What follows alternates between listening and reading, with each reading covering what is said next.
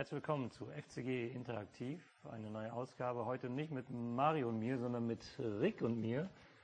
Rick wird Mario vertreten und ähm, genau mir ein paar Fragen stellen. Wir machen weiter in unserem Thema äh, Glaubenskämpfe unter Christen. Und äh, Rick, du kannst mit deiner ersten Frage starten. Okay. Meine erste Frage an dich, Markus, ist, äh, worum ging es eigentlich in den letzten Wochen? Also was ist das Wissen, das jetzt schon relevant ist? Sehr gute Frage, sehr gute Frage. Danke, danke. Ähm, da steigen wir mal direkt ein in ähm, eine PowerPoint-Folie. Und zwar ähm, hatte ich euch Kategorien vorgestellt, äh, wie wir Lehraussagen unterschiedlich gewichten können. Die erste Kategorie ist Lehraussagen, die essentiell für das Evangelium sind. Also das wäre so die grundlegendste. Und dann die zweite Lehrsagen, die dringend für die Gesundheit und die Praxis der Kirche sind, weil einfach aus Vergangenheit man da weiß, hey, da hat es Streit gegeben oder da hat sich die Kirche gespaltet, getrennt, wie auch immer. Und dann drittens Lehraussagen, die wichtig sind für die christliche Theologie, aber nicht wichtig genug, dass sie Spaltung hervorruft unter Christen. Und dann Lehraussagen, die unwichtig für die Zusammenarbeit in der Verkündigung des Evangeliums sind. Das mal so ähm, grob als Zusammenfassung. Und heute schauen wir uns die erste Kategorie an, also was essentiell für das Evangelium die gute Nachricht von Jesus Christus ist. Und ähm, ich habe orientiere mich an einem Buch von Gavin Ortland, heißt er. Das Buch heißt auf Englisch Finding the Right Hills to Die On. Vielleicht magst du das mal übersetzen, Rick. Finding the, okay, ähm, ich wiederhole es mal nicht. Äh, das bedeutet so viel wie, man soll die richtigen Hügel finden, naja, den richtigen Hügel zum Sterben finden sozusagen. Genau, ja. richtig. Und dieser Begriff, der kommt eigentlich aus dem äh, militärischen Wesen, also aus dem Krieg und drückt Folgendes aus. Als General musst du dich entscheiden, für welche Schlacht bist du bereit zu sterben? Also was sind die wirklich wichtigen Kämpfe, die du angehen solltest? Weil wenn du die verlierst, dann ist alles verloren. Und in der Theologie ist es jetzt nicht ganz so martialisch, ähm, aber geht jetzt nicht um, tatsächlich um Krieg. Aber das Bild äh, zeigt eigentlich schön, es gibt Kämpfe, für die muss man einstehen, weil wenn du die verlierst, dann ähm, ist, also steht ziemlich viel auf dem Spiel. Wenn man in der Kategorie zwei oder drei falsch liegt, dann ist das vielleicht schade, aber ähm, jetzt nicht wirklich ähm, jetzt ein Hals- oder Beinbruch. Man kann als Kirche trotzdem tollen Dienst tun, viel Frucht bringen mhm. und so weiter. Das ist nicht einfach nicht so grundlegend wie in der ersten Kategorie. Wenn man da falsch liegt, ähm, dann ist das im schlechtesten Fall nicht einfach nur ein Fehler, sondern dann sind wir schon im Bereich Irrlehre, mhm. wo man Dinge komplett falsch macht. Und was genau verstehst du unter einer Irrlehre? Also wie würdest du das beschreiben? Ähm, eine Irrlehre, wenn man das zusammenfassen müsste, ist nicht nur einfach eine falsche Ansicht, dass man sagt, oh, versteht hier die Bibel falsch, eine falsche Interpretation der Bibel. Ähm, wir alle haben falsche Ansichten, also keiner von uns hat alles zu 100% richtig. Ähm, wir alle haben, keiner von uns hat seine Theologie zu 100% richtig. Und, ähm, äh, wie fehlt eine Seite? Entschuldigung. Und der Unterschied zu einer Irrlehre ist dann ähm, folgender. Ähm, äh, eine Irrlehre oder auch eine Häresie ähm, ist, ist eine falsche Ansicht, die so daneben liegt, dass sie dich vom Heil in Christus trennt. Also dass mhm. es einfach ein anderes Evangelium ist, zum Beispiel eine andere gute Nachricht. Du kannst nicht gerettet werden, wenn du diese Irrlehre glaubst oder diese Häresie. Ganz einfaches Beispiel wäre, es gibt keinen Gott. Aus christlicher Sicht betrachtet ist das eine Irrlehre, das ist einfach so daneben. Und wenn du das glaubst, dann also kann es nicht gerettet werden. Also ohne Gottrettung ist nicht möglich. Oder ähm, Jesus ist nicht tatsächlich von den Toten auferstanden, würde ich sagen. Das ist eine Irrlehre, weil da geht wirklich ein Kern, ein Teil des, eine Grundsäule des Evangeliums geht mhm. verloren. Also wenn Jesus nicht auferstanden ist. Oder Jesus war nicht wirklich göttlich. Er war zwar ein Mensch, der göttlich gelebt hat, aber er ist nicht wirklich Gott gewesen. Und das ist auch so ein Kern des Evangeliums. Und wer, wenn man das vertritt, das wäre eine Irrlehre. Und ähm, ja, das ist ein Grundpfeiler des christlichen Glaubens. Und damit steht und fällt eigentlich so das, der, ähm, das, die rettende Botschaft von Jesus Christus. Ähm, das wären jetzt definitiv Lehraussagen, die meiner Meinung nach in diese erste Kategorie gehören, mhm. weil sie halt sehr grundlegend sind. Ähm, und wenn wir hier etwas schwammig werden oder manche Punkte aufgeben, dann, dann geben wir den Kern des Evangeliums auf, würde ich sagen. Es gibt aber auch Lehraussagen, die meiner Meinung nach in die erste Kategorie in die erste Kategorie gehören, auch wenn sie auf den ersten Blick nicht ganz so grundlegend sind. Und da wollen wir heute ein bisschen dran arbeiten. Mhm. Okay, wenn du jetzt von den Kategorien sprichst, äh, dann klingt es so, als wäre es sehr wichtig, einteilen zu können, in welcher Kategorie sich jetzt irgendwas befindet, also worum es eigentlich geht. Ähm, das heißt, wie können wir herausfinden, ob es sich um eine Kategorie, äh, um eine Aussage dieser ersten Kategorie handelt? Ja, also da will ich uns heute ein paar Hilfsmittel ähm, an die Hand geben. Also an manchen Stellen ist es einfacher. Mhm. Da, also jetzt die Beispiele, die ich genannt habe, es gibt keinen Gott, weiß man, okay, es ist eine sehr grundlegende Frage. Und an manchen Stellen ist es nicht ganz so einfach, aber ich hoffe, dass, äh, wer sich das anschaut, dann am Ende wirklich ein paar Hilfsmittel an der Hand hat, zu sagen, okay, jetzt fällt mir es leichter, das ein bisschen einzuordnen, wie man Lehraussagen einordnen kann und welche davon essentiell sind für unsere, also für das Evangelium, damit in die erste Kategorie gehören. Kategorie gehören. Ähm, an der Stelle müssen wir auch ein bisschen demütig bleiben, dass man so als kleine Warnung, ähm, nicht alles ist gleich eine Irrlehre, mhm. wie ich es oben beschrieben habe. Also nicht alles ist gleich so extrem, nur weil jemand meine Position nicht vertritt, ist das nicht direkt ein Irrlehrer.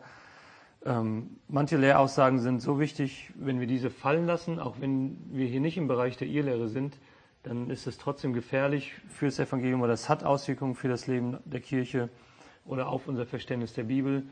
Ähm, und somit halt auch auf das Evangelium. Und da müssen wir einfach demütig bleiben und gucken, okay, ähm, ja, nur weil es jetzt nicht direkt im Bereich der Irrlehre äh, reingehört, ist es trotzdem nicht unwichtig oder halt äh, wichtig für das Evangelium. Ne? Da mhm. müssen wir, müssen wir darauf aufpassen, dass wir sauber arbeiten. Okay, also es klingt jetzt schon ein bisschen klarer, aber noch nicht ganz so klar. Äh, kannst du mir das noch vielleicht konkreter sagen? Also woran kann man das ganz klar festmachen? Ja, wir schauen uns jetzt mal vier Punkte an, äh, die uns helfen sollen. Der erste Punkt ist, wie klar ist die Bibel in Bezug auf diese Lehraussage?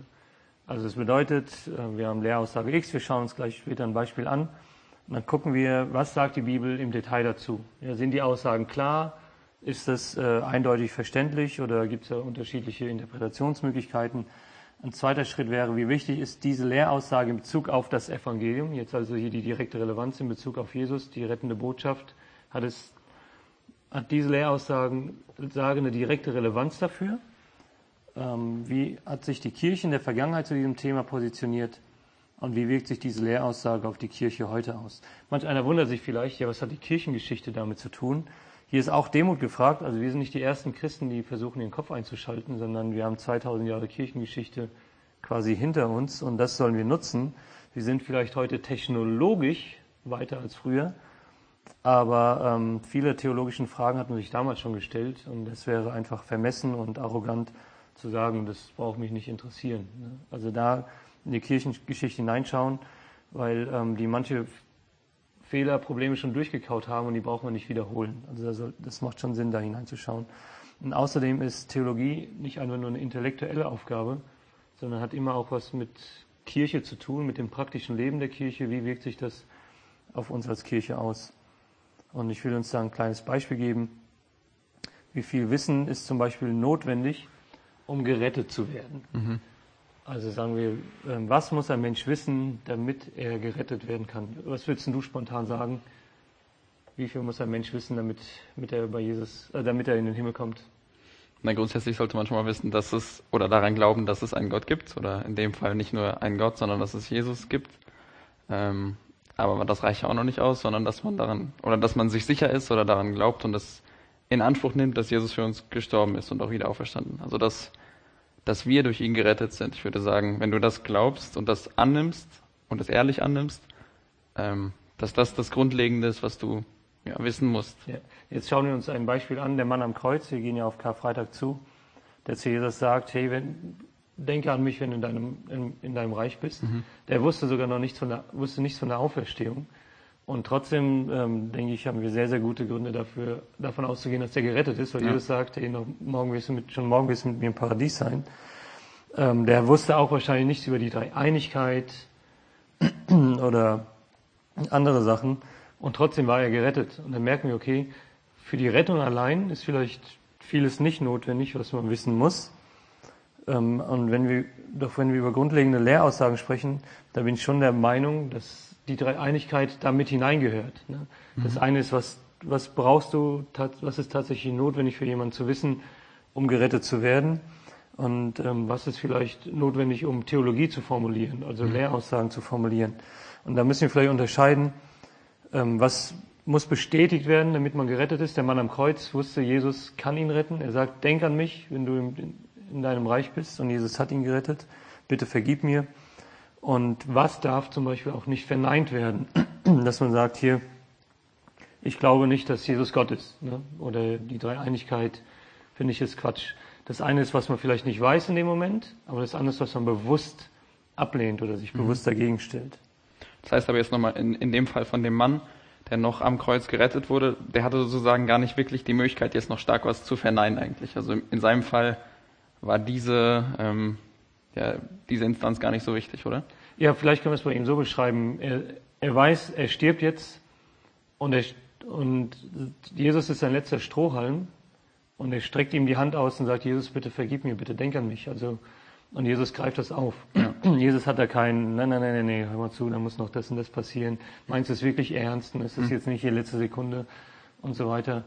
Ähm, aber der, also letztendlich, um gerettet zu werden, reicht es aus, Jesus die Hand auszustrecken oder beziehungsweise die ausgestreckte Hand von Jesus zu ergreifen, zu sagen, ey, bitte vergib mir, bitte denk an mich. Mhm.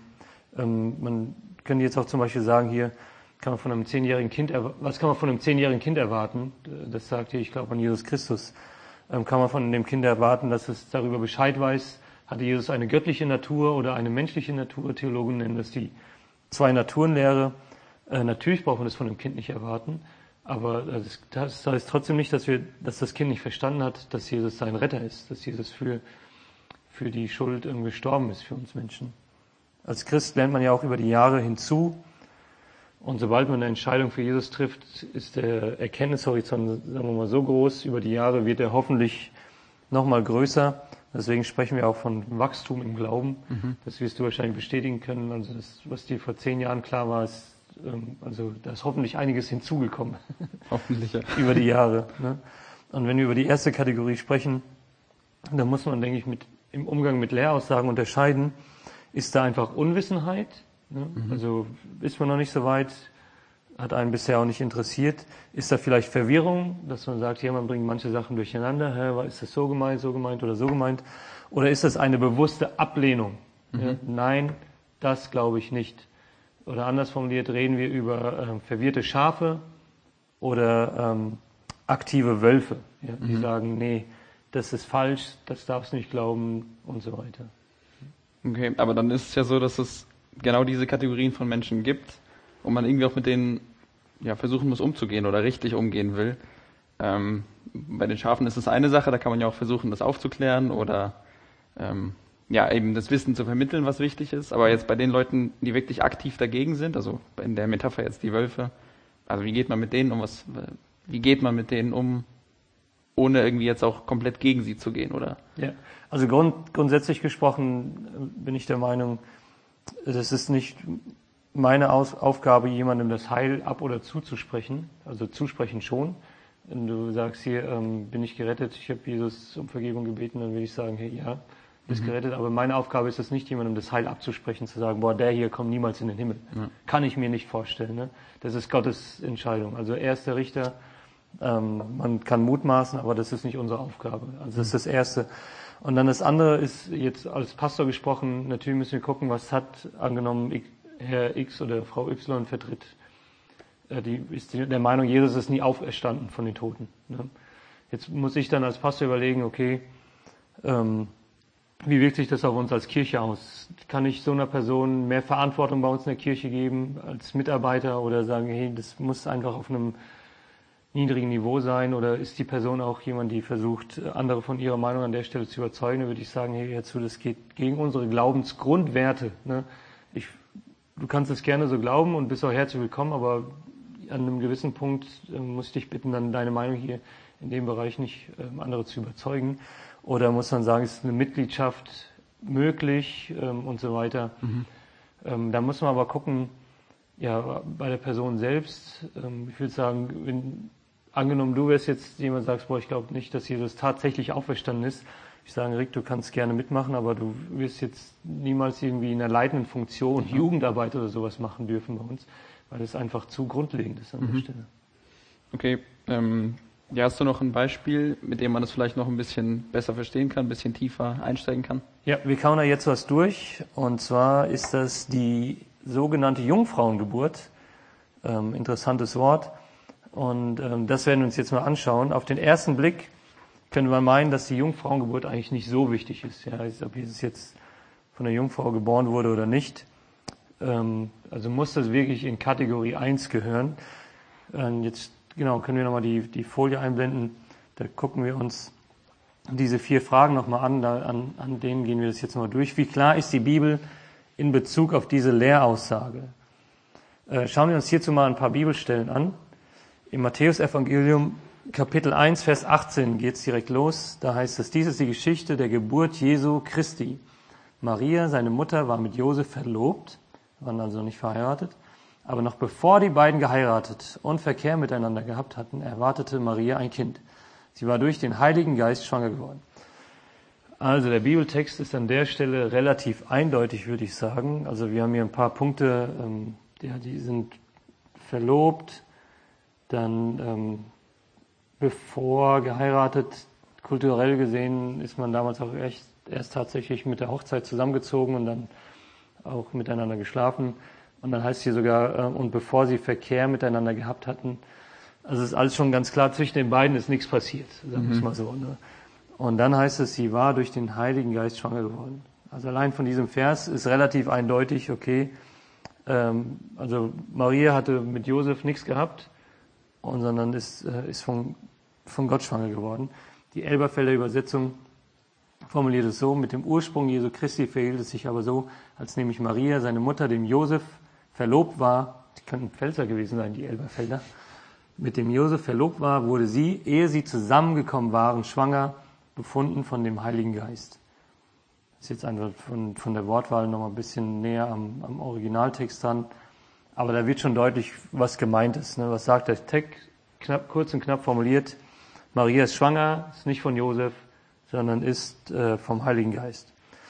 So, jetzt ist das ein Vers, ne, und der Kon in der Bibel oder grundsätzlich bei Textauslegungen und so weiter ist der Kontext sehr, sehr wichtig. Schauen wir mal in den nächsten Vers hinein, die nächsten Verse. Josef, ihr Verlobter, war ein Mann mit aufrechter Gesinnung. Er nahm sich vor, die Verlobung aufzulösen, wollte es jedoch heimlich tun, um Maria nicht bloßzustellen. Also Josef fühlt sich betrogen. Mhm. Also die weiß, Maria ist schwanger, aber das Kind ist nicht von ihm. Während er sich noch mit diesem Gedanken trug, erschien ihm im Traum ein Engel des Herrn und sagte zu ihm, Josef, Sohn Davids, zögere nicht, Maria als deine Frau zu dir zu nehmen, denn das Kind, das sie erwartet, ist vom Heiligen Geist. Also hier auch nochmal die, die Bestätigung, ähm, warum will er Maria verlassen? Das Kind ist nicht von ihm. Und jetzt sagt ihm der Engel, ja, das Kind ist vom Heiligen Geist. Und wenn wir jetzt nochmal ein paar Verse weiterschauen, kommt die ganz berühmte Textstelle, seht, die Jungfrau wird schwanger werden und einen Sohn zur Welt bringen und man wird ihm den Namen Immanuel geben. Immanuel bedeutet, Gott ist mit uns. Dann haben wir jetzt hier das Wort Jungfrau. Und vielleicht hast du es auch schon mal gehört, dass im Original da einfach junge Frau steht und nicht tatsächlich äh, Jungfrau. Ähm, hast du es schon mal gehört gehabt? Habe ich nicht, ne. Ja, also es ist so ein bekannter äh, Einwand. Ja, die Bibel sagt doch gar nicht, dass es explizit eine Jungfrau war, sondern einfach nur eine junge Frau. Mhm. Also, dass Maria nicht unbedingt eine Jungfrau eine Jungfrau gewesen sein muss. Und wenn man jetzt mal ins griechische ähm, Lexikon hineinschaut, hat man das, das Wort für Jungfrau Parthenos. Und das meint tatsächlich explizit eine Jungfrau. Ähm, jetzt ist das so, dass die Textstelle im Matthäus-Evangelium, Matthäus zitiert hier den Propheten Jesaja. Mhm. Also dieser Vers steht im Prophetenbuch Jesaja 7, Vers 14. Und im Hebräischen wird da das Wort Alma, also heute kleiner Exkurs, Griechisch und Hebräisch, äh, wird da das Wort Alma verwendet. Und Alma meint in der Tat nicht explizit eine Jungfrau. Also die griechische mhm. Übersetzung hat die explizit das Wort für Jungfrau. Also da gibt es auch nichts drum zu deuten. Das gilt für eine Frau, aber auch für Männer wird es wurde das verwendet. Also damit ist klar, hey, das ist jemand, ist noch nicht verheiratet, wusste noch von keiner Frau aus oder von keinem Mann. Also in die Richtung kann man dieses Wort verwenden. Im Hebräischen ist es nicht, bei dem Wort, was Jesaja verwendet, nicht ganz so eindeutig. Da kann auch tatsächlich die junge Frau gemeint sein.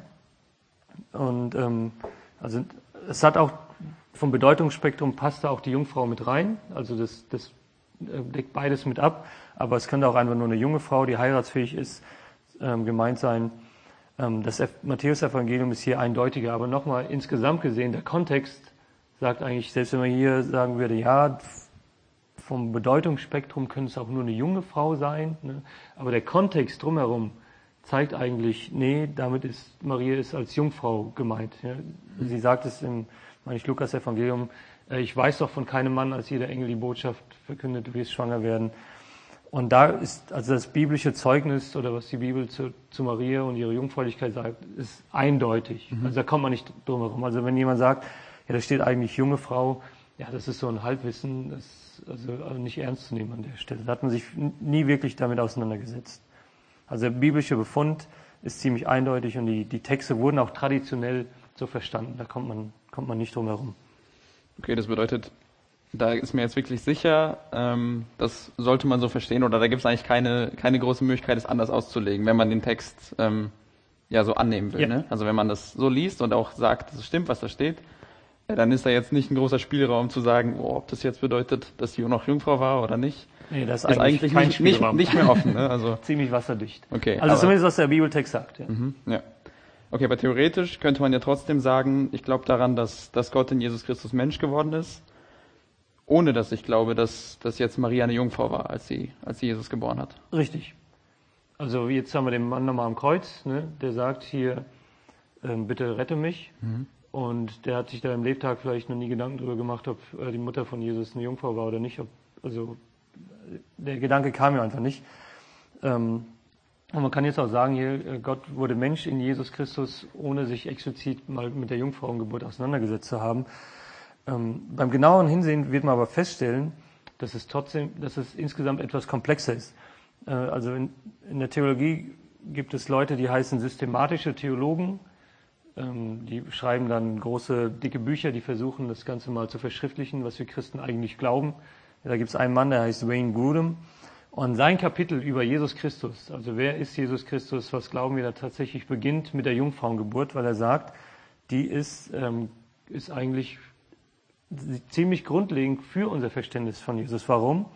Weil die Jungfrauengeburt erklärt, dass das Heil letztendlich von Gott kommen muss. Also Jesus muss göttlich gewesen sein, ansonsten funktioniert das nicht, dass wir gerettet werden. Und erklärt auch, wie Jesus eine menschliche Natur und eine göttliche Natur haben könnte. Als Christen glauben wir mhm. an die zwei Naturenlehre. Also Jesus war wahrer Mensch und wahrer Gott in einer Person. Und die Jungfrauengeburt erklärt das. Also ähm, voller Gott und voller Mensch.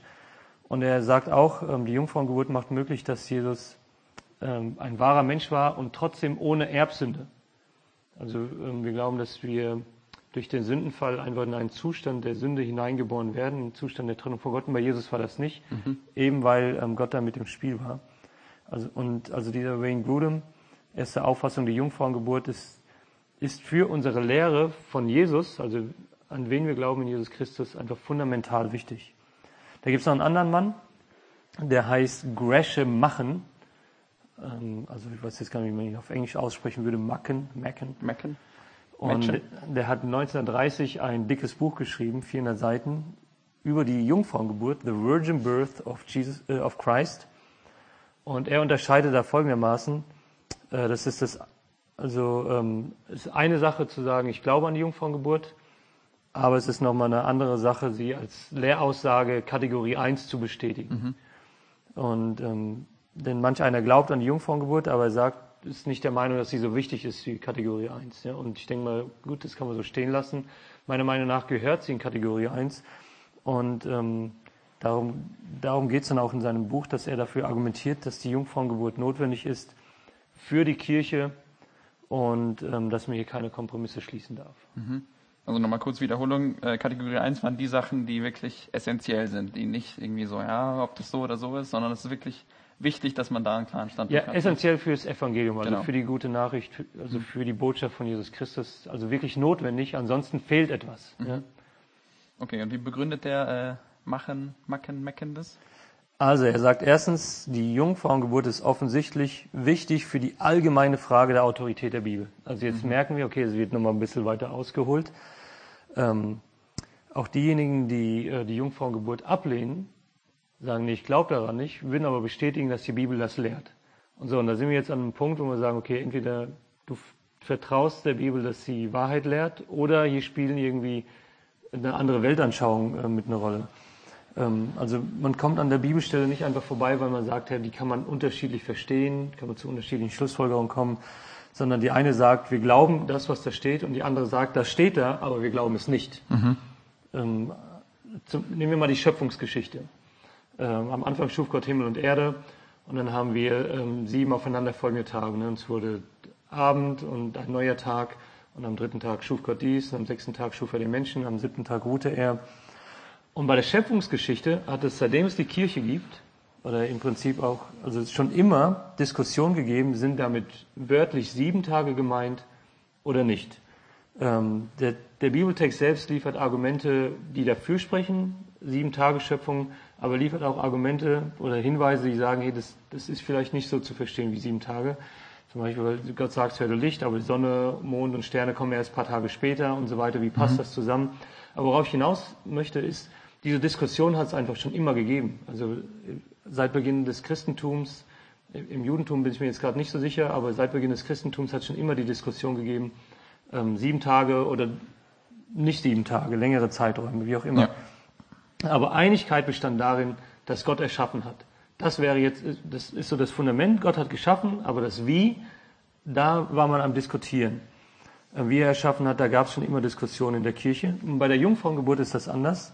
Die, Bi die Bibeltexte sind dazu klar und die, äh, wer die Jungfrauengeburt ablehnt, widerspricht im Prinzip der Bibel und sagt, das stimmt einfach nicht, was die Bibel an der Stelle sagt.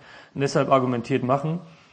Ähm, also wir haben hier einen Punkt, wo du sagst, hier, das hat was mit der Autorität der Bibel zu tun. Und zweitens sagt er, die Jungfrauengeburt ist ein Test, ob man Jesus für übernatürlich hält oder nicht. Ob man sagt, Jesus ist tatsächlich göttlich oder nicht. Für manch einen klingt es vielleicht offensichtlich, ja, natürlich ist Jesus übernatürlich. Aber so klar ist das heute nicht mehr. Und die Jungfrauengeburt, sagt Machen, hilft, sich da einfach abzugrenzen. Denn wer die Jungfrauengeburt ablehnt, der meint eventuell bei der Göttlichkeit Jesu etwas ganz anderes. Mhm. Ja, der meint nicht das, was, was wir damit meinen, zum Beispiel. Oder der meint bei seiner Auferstehung was ganz anderes. Also die Jungfrauengeburt ist eine Hilfe, auch zu gucken, reden wir hier über einen übernatürlichen Jesus oder einfach nur über einen irdischen Jesus. Mhm. Okay, das war jetzt ähm, viel dazu. Gehen wir jetzt nochmal zurück zu der Liste, die, die du vorher angesprochen hast, mit den vier Punkten. Mhm. Ähm, wie war das nochmal bei dem ersten Punkt? Also wie ist da jetzt gerade? Genau, die, äh, wie klar ist die Bibel in Bezug auf diese Lehraussage jetzt bei der Jungfrauengeburt? Da würde ich sagen, ist sie sehr klar. Mhm. Also das, das biblische Zeugnis ist da eindeutig. Können wir mal zur zweiten Frage kommen. Äh, wie wichtig ist diese Lehraussage in Bezug auf das Evangelium? Und jetzt, je nachdem, wo, wie ich die Jungfrauengeburt einordne, hat das Auswirkungen auf mein Verständnis von Jesus selbst. Haben wir eben schon gesehen. Ähm, war er einfach nur ein Mensch, der ein göttliches Leben führte? Oder war er Gott, der Mensch wurde? Ja, und je nachdem, ich, wie ich die Jungfrauengeburt da einordne, ähm, hat das Auswirkungen auf mein Verständnis von Jesus. Ich habe in einer Andacht gelesen, das ist jetzt schon viele Jahre her, ich habe das leider nicht nochmal wiedergefunden. Da hat der Pfarrer gesagt, ähm, ich erlebe die Auferstehung Christi täglich. Und er meinte, er, er glaubt nicht an einen, also dass Jesus tatsächlich von den Toten auferstanden ist, sondern es ist mehr ein Bild für uns. Ähm, ich weiß, ich habe jetzt vergessen, wie er es genau gedeutet hat, aber er war davon überzeugt, Jesus ist nicht tatsächlich von den Toten auferstanden. Was er unter Auferstehung meint, ist etwas ganz anderes, wie was du oder ich unter Auferstehung meinen. Und das muss man dann halt klären. Ähm, Jesus ist für ihn sinnbildlich äh, gestorben und auferstanden, aber nicht leiblich auferstanden, weil er auch nur ein normaler Mensch war ähm, der näher zu Gott geführt hat, der für uns ein Vorbild war und so weiter. Und die Jungfrauengeburt hat also großen Einfluss auf unsere Christologie, also unser Verständnis von Jesus Christus, wen oder was wir uns unter Jesus ähm, vorstellen oder wie wir Jesus verstehen. Mhm. Also je nachdem, wie wir ihn da einordnen, ist er göttlichen Ursprungs oder nicht, es hat extreme Auswirkungen darauf, wie wir Jesus Christus sehen. Mhm. Okay, das bedeutet, Punkt 2 ist also auch eigentlich geklärt. In dem Fall ist es einfach wichtig, es ist relevant, es ist nicht einfach ähm, eine Kleinigkeit jetzt in, in diesem Beispiel auch. Genau, das wäre zumindest mein, mein Ansatz mhm. an der Stelle. Ja. Es gibt Leute, die argumentieren vielleicht in eine andere Richtung, aber ich denke, man kann schon die, die Relevanz sehen für, ähm, also für das Evangelium, für die mhm. Person mhm. Jesu Christi. Ist jetzt kein Thema, was am Rand steht, wo du sagst, ja, ich, je nachdem, wie ich mich da positioniere, das hat keine Auswirkung Jesus, auf mhm. Jesus. Ne? Okay, dann bleiben noch zwei Punkte übrig. Wie ist es bei Punkten drei und vier? Genau, wie hat sich die Kirche in der Vergangenheit zu diesem Thema positioniert?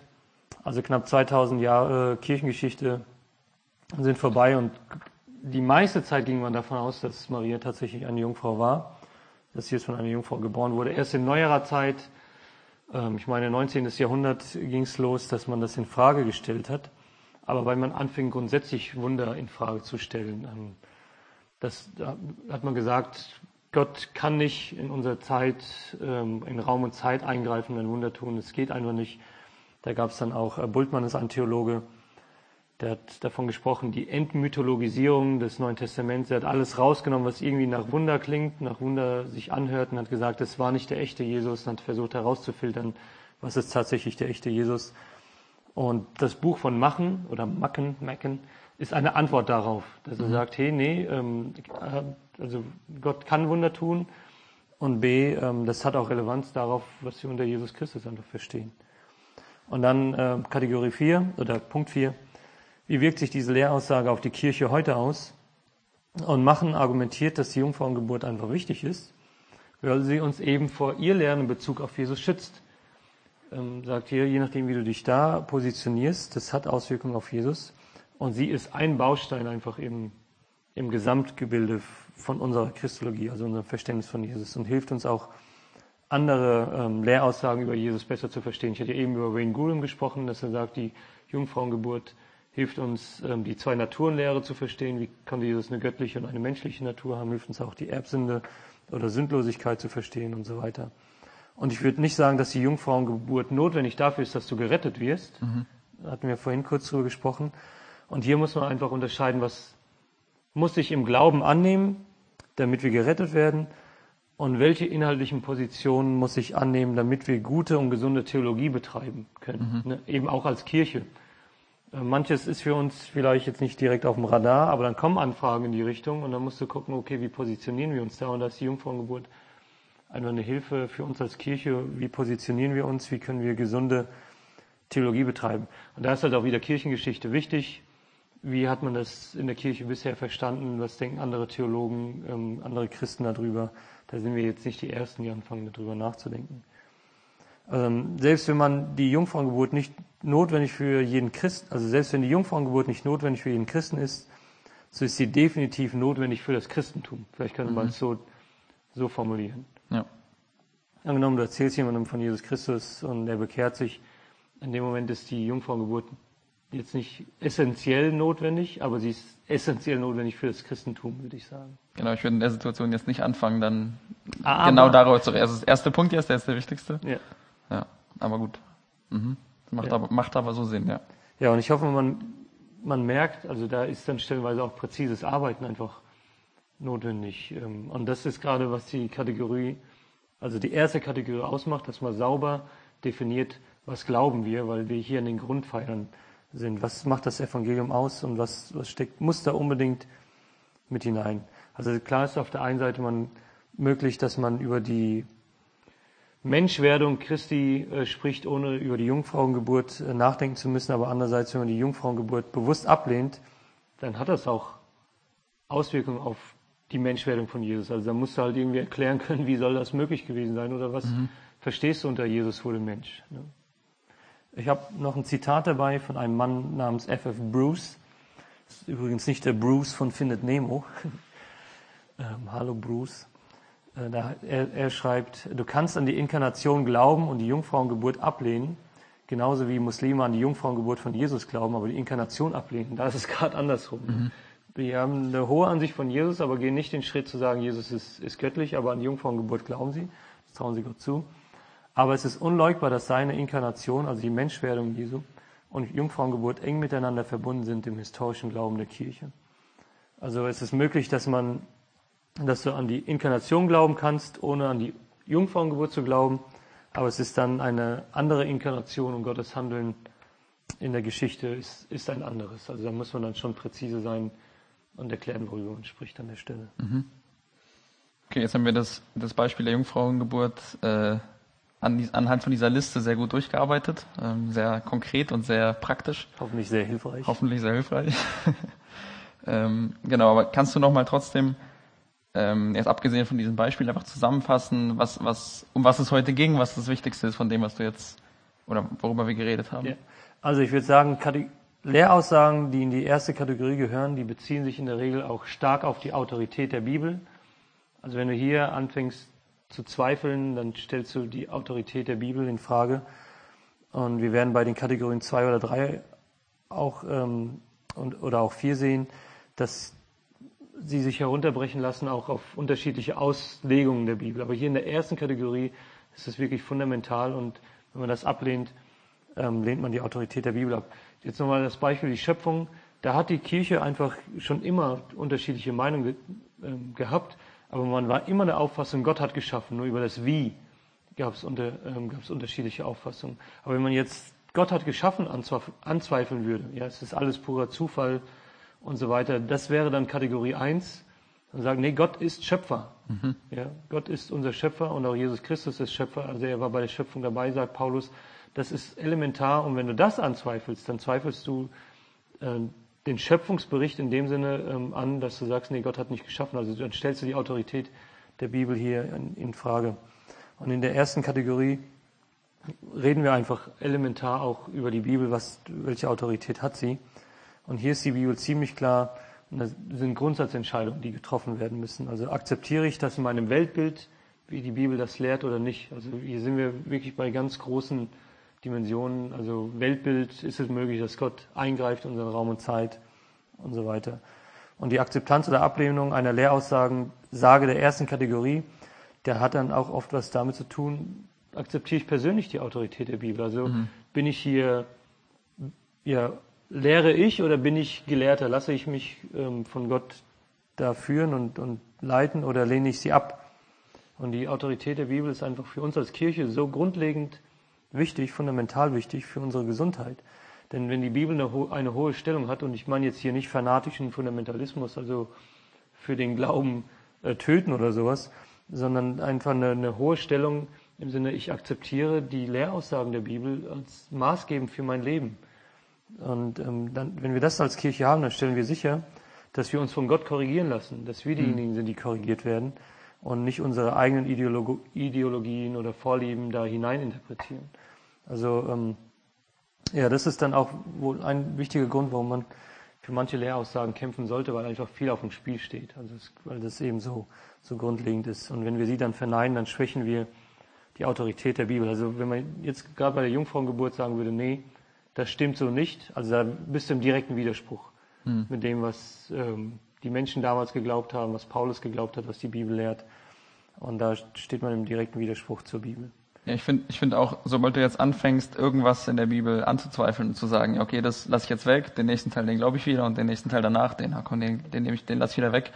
Das ist ja dann kein stimmiges Bild. Also wenn du anfängst, bestimmte Punkte, also grundlegende Punkte anzuzweifeln, ähm, dann bricht ja irgendwie alles zusammen. Dann ist es ja kein Fundament, finde ich. Also Ja, es gibt auch Leute, die sagen, ähm, ja, man muss herausfinden, was hat Jesus tatsächlich gesagt und dann versuchen die zu forschen, was sind Aussagen, die wirklich Jesus gesagt haben könnte und manche, die, die dann wegfallen und da, aber da, da stocherst du ja nur im Dunkeln. Also da, was sind, ist denn der Maßstab?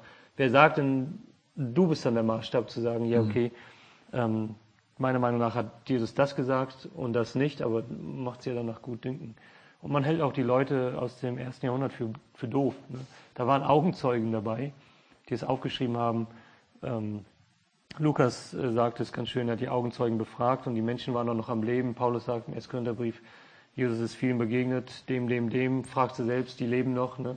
und so weiter. Und das ist dann stellenweise schon auch einfach arrogant. Und so geht man mit anderen antiken Dokumenten auch nicht um. Also da ist, mit der Bibel ist man da schon deutlich willkürlicher. Aber du hast recht, also ich möchte nicht sagen, dass man nicht kritisch sein darf, also auch nicht skeptisch der Bibel gegenüber, aber man muss halt schon dann irgendwo gucken, ähm, stelle ich mich unter die Autorität der Bibel oder ist es eher mein, mein eigenes Wunschdenken, was ich damit hineinbringen möchte. Eine zweite Sache, die wir gesehen haben, Lehraussagen der ersten Kategorie hängen mit einem größeren Weltbild zusammen. Kann Gott in Zeit und Raum eingreifen, haben wir schon ein paar Mal gesagt. Beziehungsweise das sind Lehraussagen, die die Kirche seit vielen Jahrhunderten geglaubt hat und die einfach fundamental zum christlichen Glauben gehören. Da gibt es Glaubensbekenntnisse, apostolische Glaubensbekenntnisse zum Beispiel, und das sind einfach grundlegende Sachen. Und wenn man da anfängt rumzusägen, dann hier stellt man den christlichen Glauben insgesamt äh, in Frage. wie er einfach seit Jahrhunderten verstanden wurde. Okay, das heißt, insgesamt geht es jetzt bei dieser ersten Kategorie, um die es heute ging, ähm, wirklich um das Allergrundlegendste darum, an wen oder was glauben wir und was sind die, was ist das Essentielle, was wir, Genau. was wir nicht wirklich, ähm, wo es nicht so viel zu diskutieren gibt, zumindest nicht in den Grundlagen. Ja, und wo wir als Kirche sagen müssten, nee, da, Ja. da rücken wir keinen Schritt zurück, sondern dafür stehen wir. Ja. Und das, die Jungfrauengeburt ist ein schönes Beispiel dafür, weil die auf den ersten Blick nicht so essentiell ist, aber ich hoffe, wir konnten sehen, dass sie Auswirkungen hat auf unser Verständnis von Jesus. Und ähm, weil es, also die erste Kategorie, das sind einfach Sachen, die sind ganz eng mit dem Evangelium verbunden. Und wenn man da Kompromisse macht, wenn man die verneint, dann geht das Evangelium vielleicht komplett verloren oder ein Teil auf jeden Fall. Also ich zeige nochmal diese Liste. Ähm, ich hoffe mal, dass die ähm, eine Hilfe war oder ist, ähm, wie wir damit umgehen können. Da merken wir auch, es ist ein bisschen Arbeit notwendig, einmal hineinzuschauen, was sagt die Bibel zu dem Thema. Jetzt bei der Jungfrauengeburt haben wir nur ein paar Bibelstellen, die sind eindeutig, aber es sind nicht allzu viele. Bei anderen Themen sind es ein paar mehr Bibelstellen, da muss man schon bisschen mehr lesen und dann gucken, ähm, wie wirkt es aus auf die verschiedenen Bereiche. Es wird immer größer. Ne? Und dann, was hat die Kirche dazu gesagt? Was für Auswirkungen hätte es auf uns als Kirche heute? Also ist schon ein bisschen Arbeit mit drin, ähm, gerade bei so grundlegenden Themen. Aber ich denke, es lohnt sich, wenn man da sich nicht sicher ist, hey, ist das ein Punkt, über den ich streiten sollte, für den ich kämpfen sollte oder nicht? Dann ist es schon wichtig, das da mal durchzukauen. Und ähm, das sind dann Themen, die in die erste Kategorie gehören. Was ich jetzt nochmal, was mir besonders hängen geblieben ist, finde ich, ist auch der Punkt jetzt, ob man etwas einfach nicht weiß oder ob man es bewusst ablehnt. Also, dass man da auch ganz klar unterscheiden muss, ob jemand etwas nicht weiß oder nicht genug weiß oder so Halbwissen hat oder ob jemand wirklich äh, ganz klar diese Punkte ablehnt. Und da muss man halt wirklich gucken, äh, wie geht man damit um. Genau, also es ist jetzt nicht so, also meiner Meinung nach nicht so, dass du an die Himmelspforte kommst und dann die, diese Dinge musst du wissen, damit du reingelassen wirst. Ne? Ähm, Nochmal der Mann am Kreuz, der konnte vieles davon definitiv nicht wissen und der wurde auch nicht abgefragt an der Himmelspforte, sag ich jetzt mal so salopp ähm, formuliert. Aber ähm, das ist dann schon eine bewusste Entscheidung, nein, das lehne ich ab. Ja. Ja, und da muss man einfach unterscheiden. Also wir wachsen in unserem Glauben, auch in unserer Erkenntnis äh, nehmen mehr, und mehr zu, aber keiner von uns hat es 100% richtig. Ähm, aber jetzt bei manchen Dingen sind die andere so fundamental, wenn man da sagt, nö, das finde ich falsch, das sehe ich anders, dann muss man mal gucken, was für Auswirkungen hat das auf das eigene Gottesbild, das eigene Verständnis vom christlichen Glauben Ja. und so weiter. Okay, dann sind wir durch für heute. Wir machen übrigens jetzt eine kleine Pause mit FCG Interaktiv. Das hat was mit den Ferien zu tun. Nächstes Mal geht's am 20. April weiter. Ob dann Rick bei mir sein wird oder wieder Marius, werden wir dann sehen. Aber Rick, vielen Dank für deine Unterstützung. Gerne. Hast du gut gemacht. Dankeschön. Ich habe mich wohlgefühlt. Und in dem Sinne euch noch einen gesegneten Abend, eine gesegnete Woche. Tschüssi. Tschüss.